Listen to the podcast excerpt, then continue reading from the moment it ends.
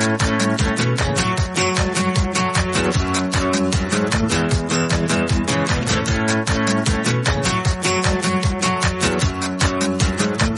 to the Books Applied podcast, presented by WSL Leadership. In this podcast, we talk about an awesome book and how to apply it to your work, sport, or life. I'm your host, Iggy Perillo. Thanks for joining me. On today's episode of the Books Applied podcast, we're talking about the book Buddha's Brain The Practical Neuroscience of Happiness, Love, and Wisdom by Rick Hanson and Richard Mendius. And today I'm talking with a very special guest, Roberta Ravella. Thanks for joining me, Roberta. Will you introduce uh, yourself a little bit for the listeners out there in the world? Sure. Thank you for having me. Um, I am Roberta Ravella. I help uh, real estate agents with their marketing strategies, to be short about it. But um, in the mortgage business for 20 years in sales. And when I started uh, deciding on my second career, my husband and I started moving around he was transferring and it's a pretty local business. So I thought maybe it's time for me to find something I can move with me. Mm-hmm. And I was learning a lot about marketing at the time. Um, and so I decided to take that as my next journey. Awesome. Awesome. And which is a very interesting pathway to this book, which I have read because you recommended it to me. And so I'm curious how you came across the book Buddha's Brain or how that, yeah, what what drew you to this book or how did you first connect with it? Well, I first connected with it from my sister, mm, okay. um, Carmen Gill, Dr. Carmen Gill. she is a PhD in counseling. And so um, I think I actually read this it was in one of her classes that she had recommended the book that being in the mortgage business and in sales, I was under an extreme amount of stress often.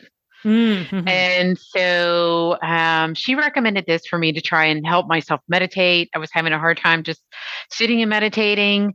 Um, so just to get behind the neuroscience, um, things that you know what what wires or fires together, wires together, how to kind of take the neuroscience path of things like reframing and sometimes hocus pocusy sounding um, right uh, life beneficial hacks or whatever you want to call it. I don't really like to call meditation a hack, but mm-hmm, mm-hmm. Um, it's woo. It sounds pretty woo, though. I would have to say, like yeah. many people, it comes across as like, okay, you're just going to meditate your way to health and wealth, whatever. You know, it comes off as a hocusy pocusy.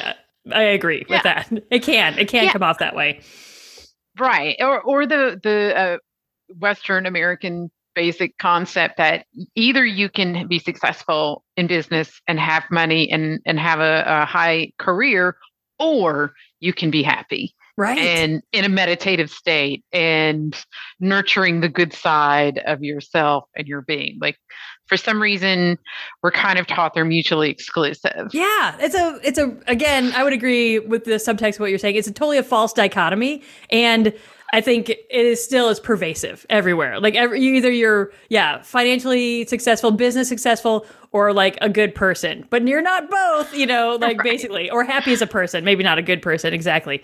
So yeah. it's interesting, and I would say this book is this beautiful bridge between. Uh, I didn't grow up with a. Um, I'm not very dialed into like uh, Buddhist practice at all. That's something that's not like I've heard of and seen here and there, and you know, but not something that I've personally engaged with very much. And I know there are people that have.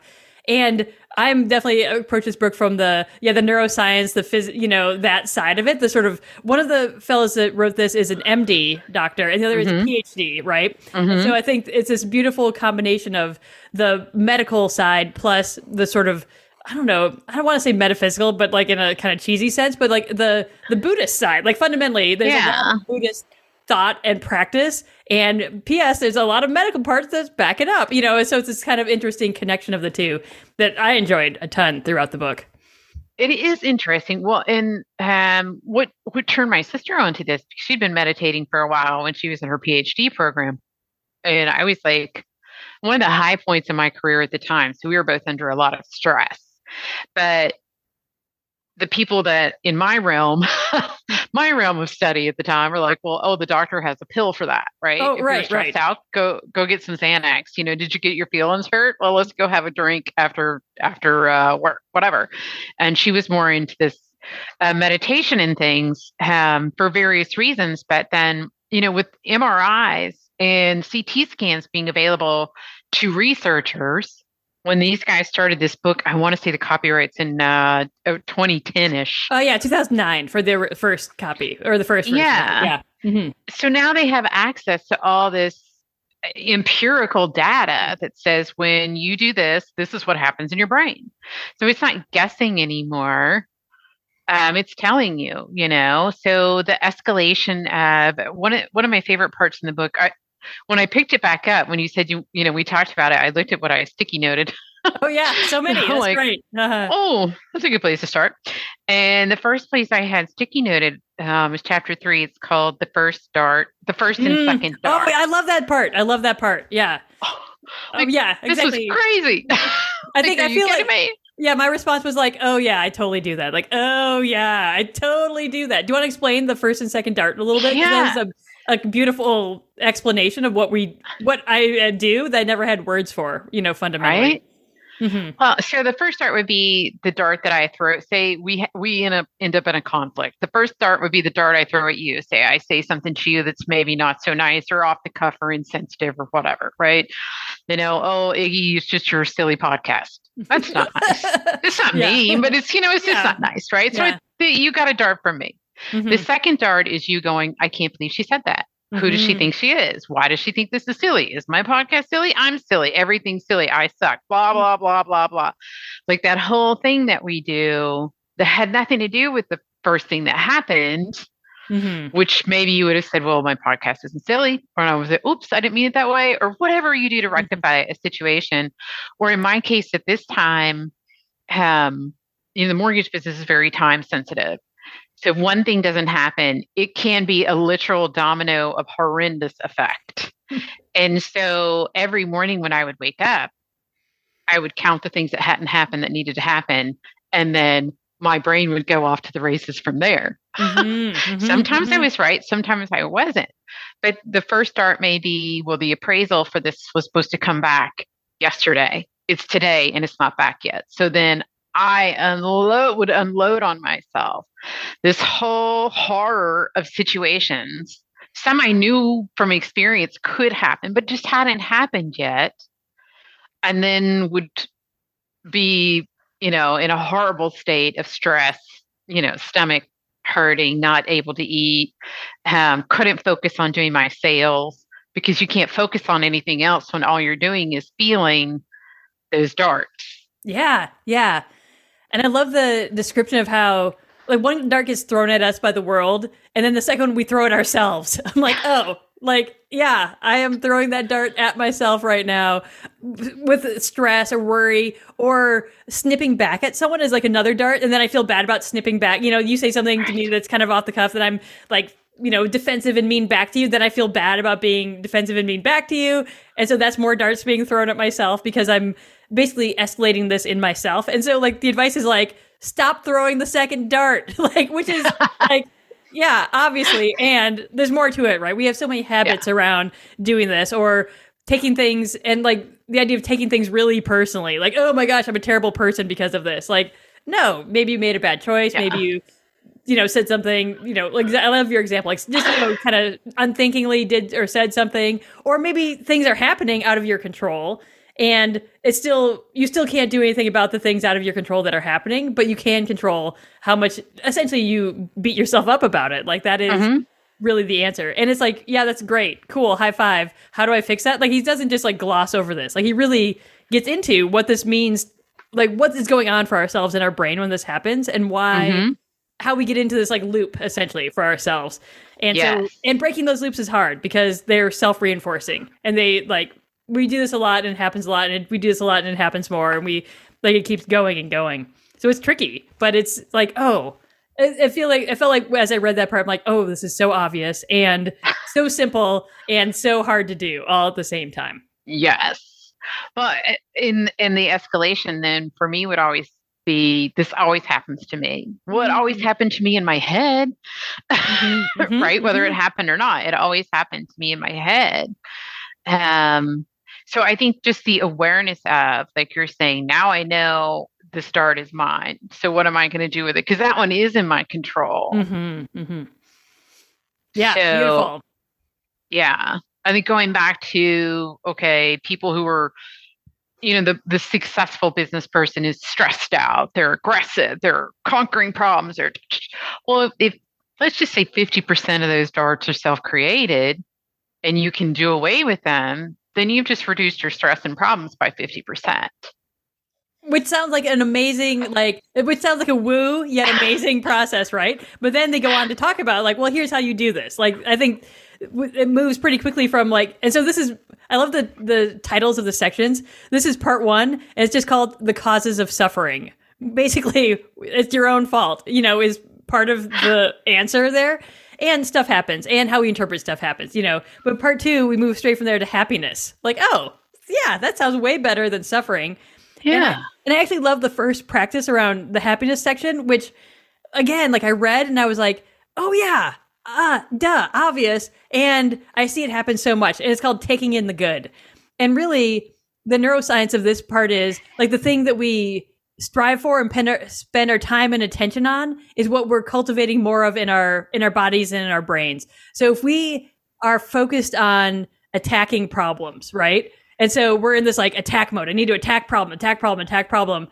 And we never uh the first section is called taking in the good and I never take in the good whenever I get to a spot where there's no more problems, I'm just going to be looking for more problems to attack because that's all I'm habituated to doing is attacking problems, attacking problems, attacking problems.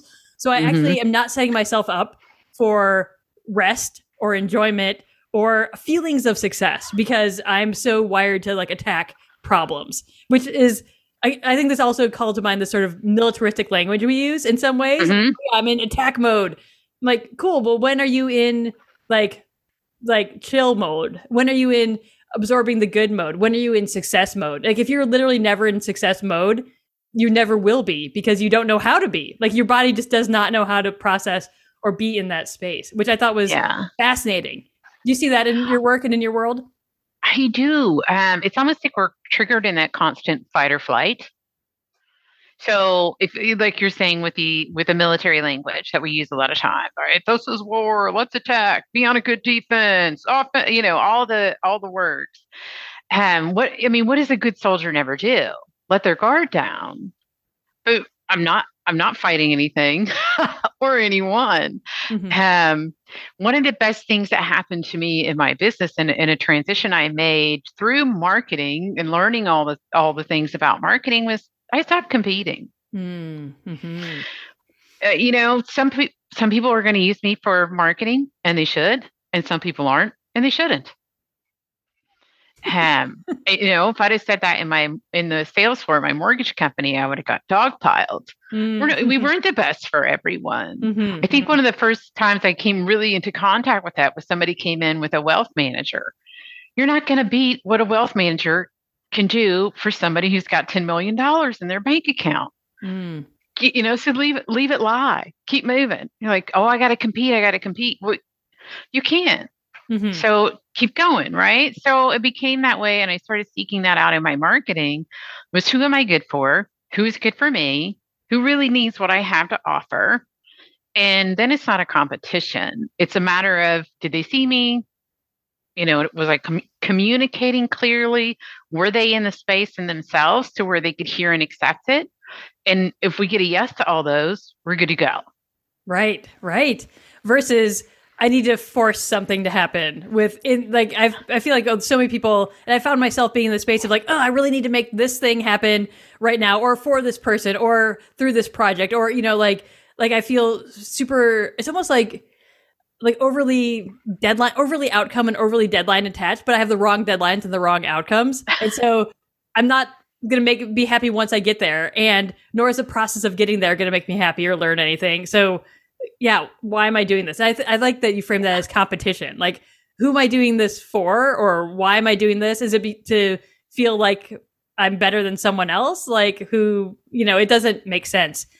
And the flip side is to also just be willing to be like, oh, things are okay. Like to be to put yourself in a state mm-hmm. where things are okay when we are um uh, yeah, I love the sort of the analysis of like we are um designed to be threat aware. Like we were designed to look around and look mm-hmm. for problems and be like, I need to be aware eh, because something could hurt me potentially. Like the reality yeah. is, yeah, stuff could hurt you. But if you're only ever threat aware, you're never ever comfortable. like you're oh, like you were just saying this before. You're always on guard and like ready and like whatever, which is not a relaxed place to be. Or it doesn't feel successful because you're always on guard for the next thing, or you're always like right. threat aware for the next thing. So I actually really love that that interpretation of what it means to to like really take in the good means to be ready to accept that sometimes things are good. Like, I don't know why that's so mind boggling to me, but I see it so often in people around me and people I work with who are like, okay, I work with um, many folks in nonprofits who are very mission driven. Like, oh, we have this mission, mm-hmm. and their missions are lofty and huge and like world mindset changing, which is amazing. And without being on that journey and feeling like you have success or feeling like you have moments where you can relax and celebrate and enjoy it, like you're gonna i see why people burn themselves out like mm-hmm. fundamentally right like because mm-hmm. they're like i gotta keep going this thing needs to be done this problem needs to be solved yeah without being able to take in the good along the way you are you just don't last in those spaces right. or you're unhappy you're painfully painfully unhappy is the other yeah you know, result it's like leaving the you know the light switch on all the time or flicking it off and on off and on off and off and on it, you're gonna blow the bulb it's going to burn out. Like it's just not meant to be that way. Our, our systems aren't meant to be that way, right? We're meant to have downtime. But especially now that we're not living in Maslow's, right? We don't live outside anymore. We're not worried about the lions and tigers and bears coming to eat us at night. Yeah. I mean, some people live in Maslow's. I get it. But for the majority of us, we're out here in business trying to be successful. We're a nonprofit trying to build something and working towards a mission but yeah, I mean to take the take the moment to enjoy the success that you've had, or just to enjoy the downtime of a moment, to enjoy the nice things that are going on around you, the kind of people that participate in a mission like that, just to take in the enjoyment of it. Yeah, enjoyment, appreciation, celebration, all those things. I think I took from this that sometimes we just need to be more intentional about because we are focused on problem solving, focused on the mission, focused on the goals, you know, like, and if we, yeah, if our brain isn't in a place to accept any of that, the good stuff, it never, we need to train our brain to accept the good stuff essentially. Like if we don't train that also, we don't, we aren't ready for it when it happens and we'll keep persisting in, you know, the stressful pathways we're on without creating another pathway. So yeah, I thought that part was super interesting. And really validating for like, oh yeah, it's okay to have weekends, people. Like it's okay to unplug people. Like it's okay to do these things and not feel guilty about them and not feel not throw yourself second darts about them because you were just creating pathways to feel success by feeling success. Just like you create pathways to feel stress by feeling stress. So you're building those deeper, cha- you know, neural pathways is what I'm talking about a little bit. Yeah. yeah. I found that so interesting. The the way you can rewire and wire your brain the way I was brought up was people are the way they are. You know, I don't know if it was before they figured out neuroplasticity or just the, the environment, the culture, whatever. But we now know through science that you can rewire your brain. You can change your neural pathways. So some of them are really ingrained and it's going to take a minute, whatever. But just to know that these habits of constant fight or flight, of constant seeking stress, um, of only feeling pressure, only having that second dart, you know, come at you, that you can rewire these things. And the, I mean, the effort is conscious, but I don't think it's that hard. It seems more like a habit. Oh, yeah. And changing habits, obviously, like you were just saying, not easy, but absolutely doable at these super deep fundamental levels. I had a friend once say that you can change your defaults. I'm like, yes, you can change your default response to thing. You can, you can, and it might take work, but it's not the kind of work that you think it is, right? If you're like, I'm going to attack this work, like, cool, attack the work of creating more positive pathways, maybe, you know, like you're just reinforcing some of that same thing. It gets weird and messy, but to build in alternatives, alternative pathways is, uh, I mean, it requires change. It requires being open to change and being open to mm-hmm. that there's a totally different way of doing things and approaching things. And uh, back to what you how you led off this whole conversation you can still be successful in business and be you know happy fulfilled not in constant stress mode as a human like these are both possible yes the other thing i really love about um, what he talks about and I, I should have bookmarked it, but I've noticed lately, like I really have to be um, cognizant of my attention. Mm-hmm. I've taken TikTok off my phone like four times because the next thing you know, it's not, and I don't care that I'm watching it. It really doesn't bother me. I like the videos I'm watching. I will like who I picked, uh, you know.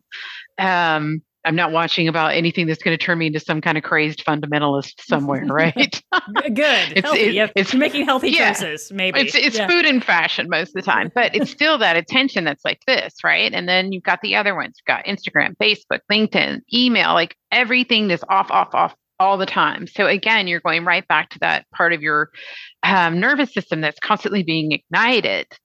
And so it makes it hard to, to reduce stress, to get into sleep good sleep hygiene. And um, I reread the parts he was talking about getting your attention back. I'm like, okay, this is so important just to be in a quiet space of your own attention. yeah. like we're pulled so many different ways all the time. I recently turned off email notifications on my phone because I get a lot of my work ha- happens through email. I'm like, actually, I don't need to know every time I look at my phone that that I have emails. Like, it's okay. Or I've closed more tabs that have notifications. Like, I've I have turned off so many notifications, which fundamentally makes me maybe slower to respond to people because I I oh I didn't know you messaged me until I checked on that later. But the reality is, I think like that kind of speaks to this this idea of equanimity, like that we are you're in a place of your own um like I don't have the right word for it even. I mean, equanimity is such a beautiful word, and it like kind of translates across as balance, but I don't think balance is right. Mm-hmm. Or wholeness, which is maybe a little better, or just sort of at peace within yourself in a way that is um, self fulfilling and self sustaining. And I think that looks a little different. I think we have this idea, you know, the the stereotype idea is like, oh, I'm just going to be like some wild person out in a cave somewhere all alone. Like, no and that's maybe one version of equanimity, like the hermit on the, you know, in the woods kind of vibe. But I think the reality is in our lives, we can still act and interact with humans and people and notifications. And like, I love that you've t- taken TikTok off 12 times. I never got on TikTok. So step ahead there, Mia. Yes. You know, A plus for me. But I think the, the different calls to our attention, like we can choose, so many of them we can choose to turn off, mm-hmm. which is mm-hmm. beautiful. I mean, like really like I've heard the you know the stat that if your phone is just even in your field of view, you're 33% less attentive to what's happening around you, right? Or the conversation you're having. If I'm sitting next to a person talking to them, but my phone is even face down on the table between us, my attention is drawn away by that by that device in that space. And so yes. I'm like definitely less phone attached than than some people I know and maybe more than other people, I don't know. But I also I come from this background of working literally in the woods, unplugged for weeks at a time. And this was maybe before TikTok was even a thing, and maybe before there were some other pieces of uh, technology that people got more attached to. But I'm fine with that. Like I'm okay being unplugged. I'm about to uh, when we're recording this, I'm about to actually go on a, a trip to the woods again for a week and not have my phone and not have my computer and not get online for five days. And the world will be fine without me. I've, you know, mm-hmm. set stuff up around, you know, so that there'll be an autoresponder. So people are like, oh, where are you? I'm like, I'll get back to you in two, you know, a week or two, whatever, calm down. And I think there are ways to, to mitigate other people's expectations. And the reality is, if I don't post on Instagram for two weeks, for four weeks, a month, like that works for me. And that is, you know, the the attention that I've cultivated because I would rather do the deep work. I'd rather do be attentive to the conversations I'm having in that moment and not be like, oh yeah, like oh something's happening over here. Like oh where's my phone? Oh wait did i just get a message? Oh wait you know yeah there's so much. And i think it's beautiful and interesting and i cultivate what comes in right? I think you were talking about this too that like you you pick what you want to look look at what you want to mm-hmm. give attention to but that doesn't mean we're not fracturing our attention anyway. Like oh i could read those like i do have this stack of books over here. I'm like i could be reading a little bit of all of them at once but i'd rather read you know be attentive to one at a time and be focused on one thing. So but I, yeah i love that idea of being a, attentive to your attention, right? Being intentional with your intention to me was super resonant idea. Do you find that in your work that you do that like that has been some other than re- wrestling with TikTok, which is beautiful. it's, it's, designed it's designed to pull your attention. Like it's everything Absolutely. about it is designed for your attention to be attention seeking. Oh, yeah, and it's funny because a lot of the marketing I do is digital. Mm. So it's being in you know using it as the tool that it is instead of it using you for the attention your attention is what they're that's their commodity that's what they're selling is your attention um, and i hear people a lot of times say i can't I can't stay off Facebook. I can't do this. I have to. I can't. I have to. I can't. I have to. I can't. I have to. Well, we we got along fine before, and I know people who are not on any digital media at all and don't have a website and earn a lot of money. uh, shocking! It, even yeah. in this day and age, it's still oh possible. Oh yeah, Ab- absolutely. So having that agency, and I think that's what comes back when you're talking about equanimity. Like okay, I might not always be in the perfect, you know, balance and all peaceful, whatever, but no matter what anybody says around me, my choices are still my choices.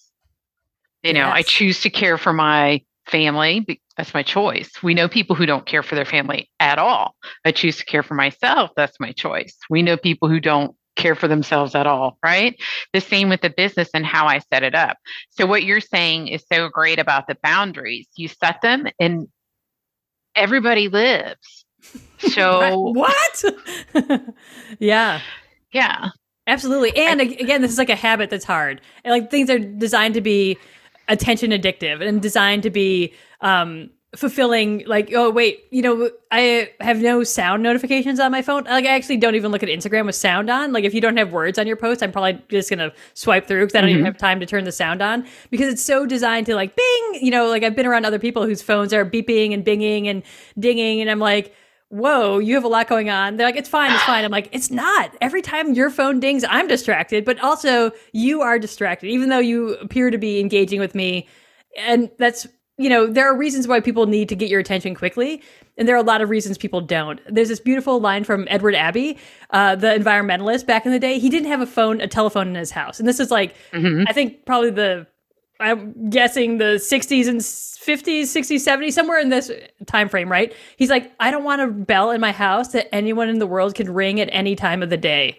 And that's why he didn't have a telephone. And now so many people have this bell on their body that like will vibrate or ring or get your attention from anyone in the world at any time of day and not even humans. Like you know the robots that are like here's your blah blah blah here's your special offer here you know like whatever it is like we we've moved that from in our home to like literally on our body and i yes. i don't know if you've talked to people who are like oh i feel I worked with people and took them into the woods, and so they left their technology behind. And they're like, "Oh, I still feel like I feel my phone ringing in my pocket." I'm like, "Yeah, your phone is back at the base, like two, you know, fifty miles away." And they're like, "I feel it." Like I'm like, "Yeah, this is you and your attachment to or thoughts of or you know your physical not just attention, but your physical reaction to this device that you're mm-hmm. used to having on you. Habits are hard to change.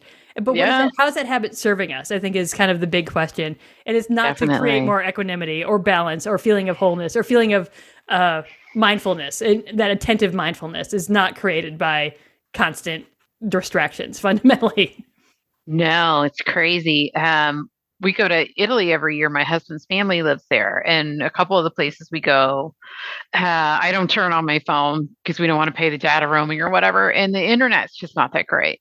They're funny about that over there, mm. um, which is nice. To be like, huh, my phone doesn't it doesn't work at all. So I'll just leave it unless, you know, I, it's my goal to get a camera so I can leave the phone. I'll take mm-hmm. it for the camera and then I mm. still feel the distraction of it, right? Can I just mm-hmm. take this camera? But yeah, to be out roaming somewhere where no one can find you. Yeah. It's like it's, uh, I spent my childhood doing it. Right. And we and we, we lived this far. We we've survived so far. Childhoods yeah. as wild creatures out in the woods, you know, or just unconnected or not with phones and and I think to be said, there are people that use these technologies super well. And you can, it doesn't, I don't think we're either of us are saying throw your phone in the trash. But I think the, the contrast when we notice that we're unplugged intentionally or when you're in this like low, low access service area, like there's a couple places I um, go where the like you're literally just under the cell tower, so you don't get cell service, and so it's spotty mm-hmm. and sketchy and weird. And it's beautiful. It's this beautiful little moment to be like, I know, well, I'm there, I'm out of touch, which is great. And there are ways to be attentive and uh, be, yeah, to pay attention to what's happening and to what you need to be pay attention to without the distractions. And your phone can be a tool in that. Your computer can be a tool in that. All these apps, every app in the world can support that or be a super ridiculous distraction and keep you in that sense of like a little bit anxiety, but also mm-hmm. a little bit um oh, there's another word where like we're we're validation seeking. So if all our validation mm-hmm. comes from the number of pings and likes and messages on our phone, great. But unless that validation can come from within, we are really every ping is a second dart we're throwing at ourselves. Like in this like very like I know it's like a long way around to get back to that same point, but it is.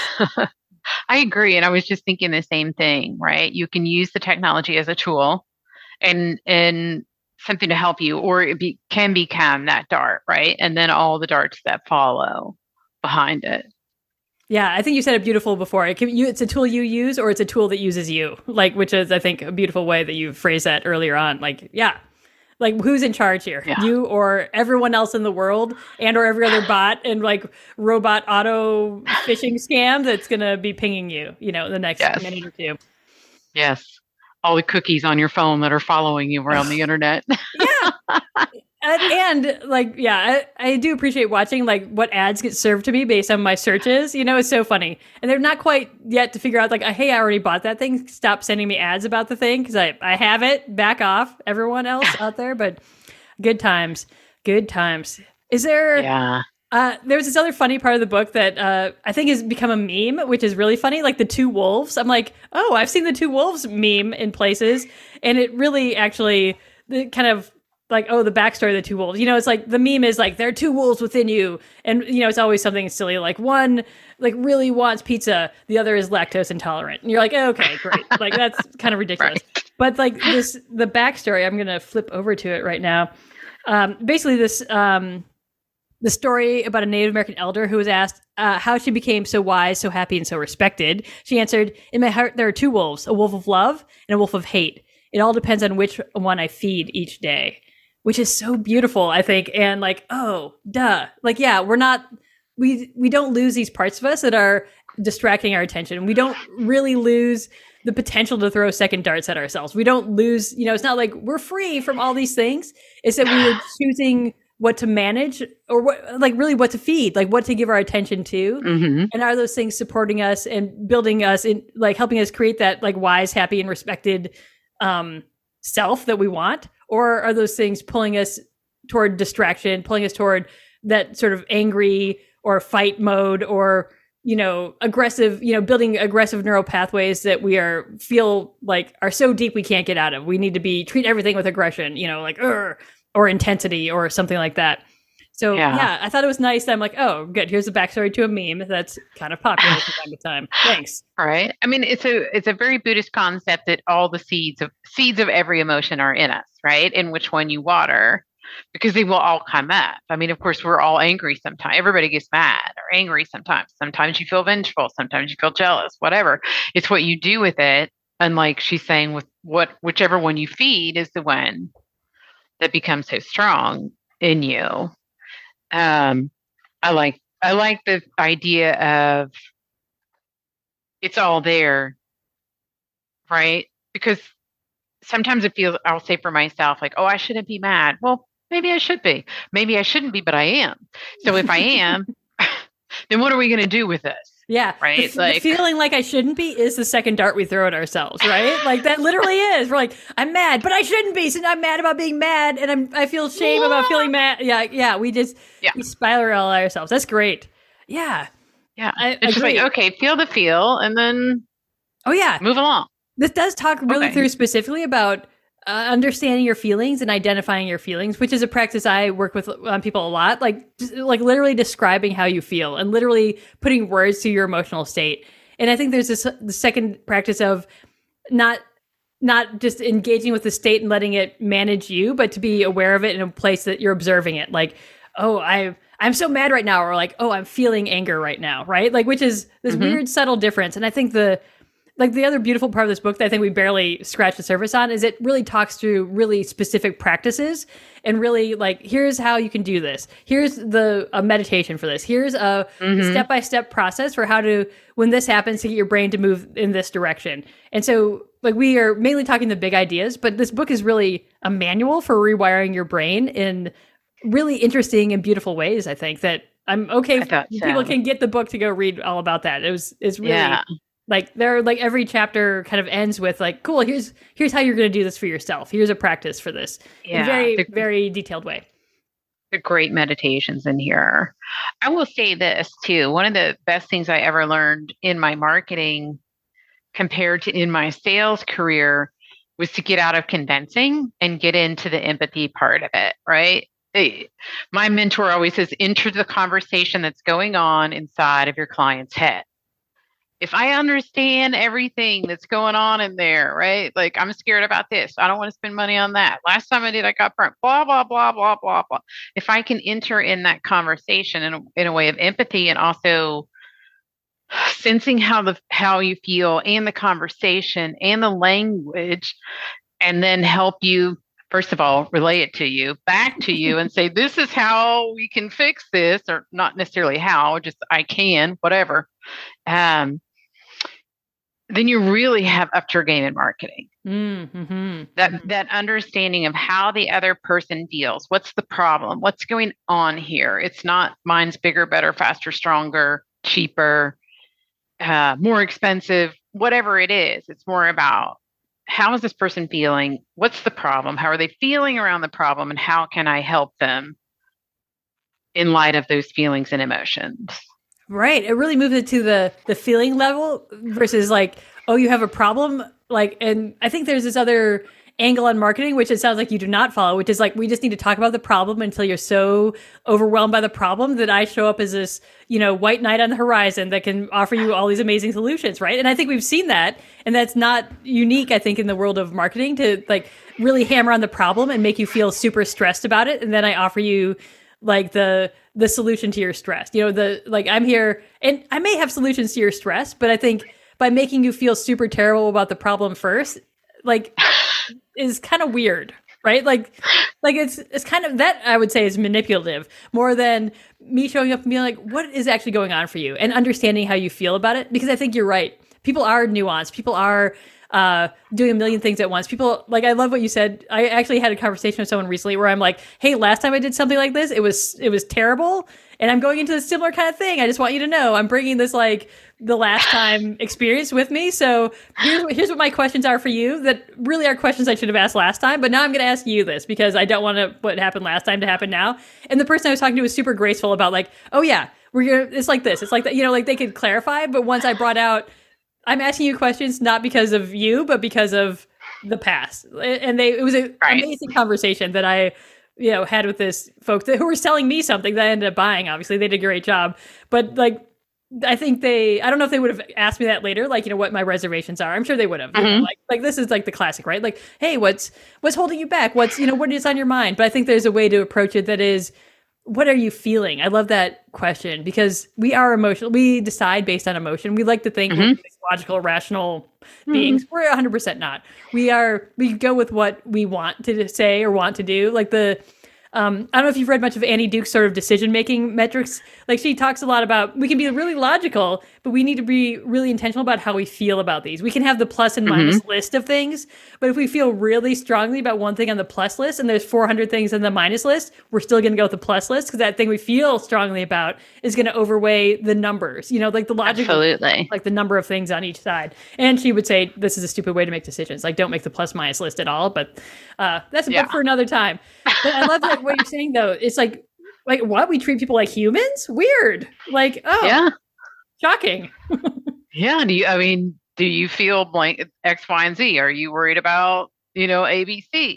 If so, then call me. I can do blah. Right. Yeah. Whatever. Right. Yeah. Right.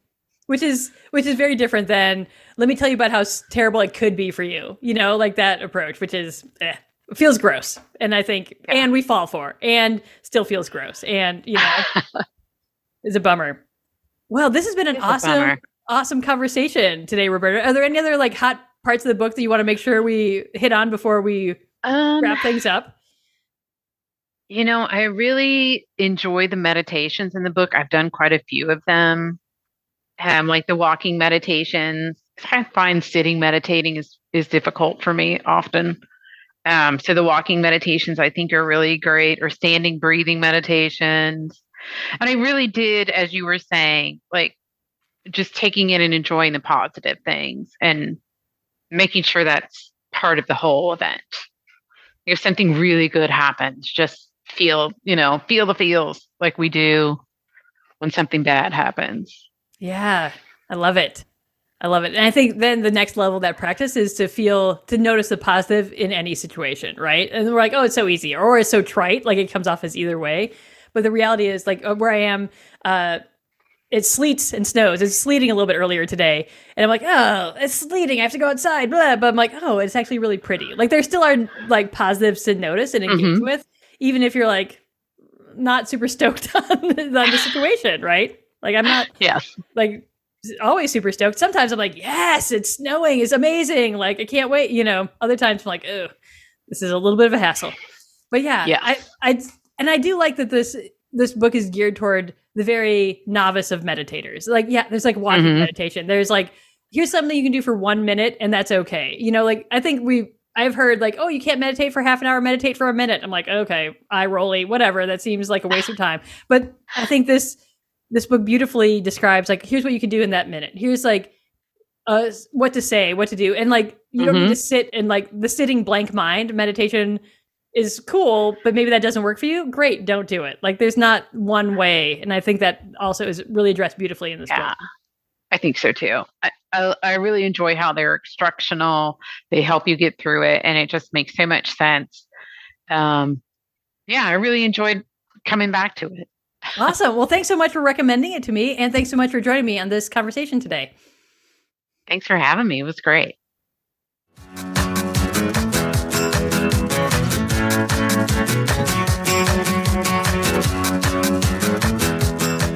Thanks for joining us for this episode of the Books Applied podcast. I hope you enjoyed getting to know a new book and learning how to apply its ideas to make your work, sport, or life a little bit more awesome.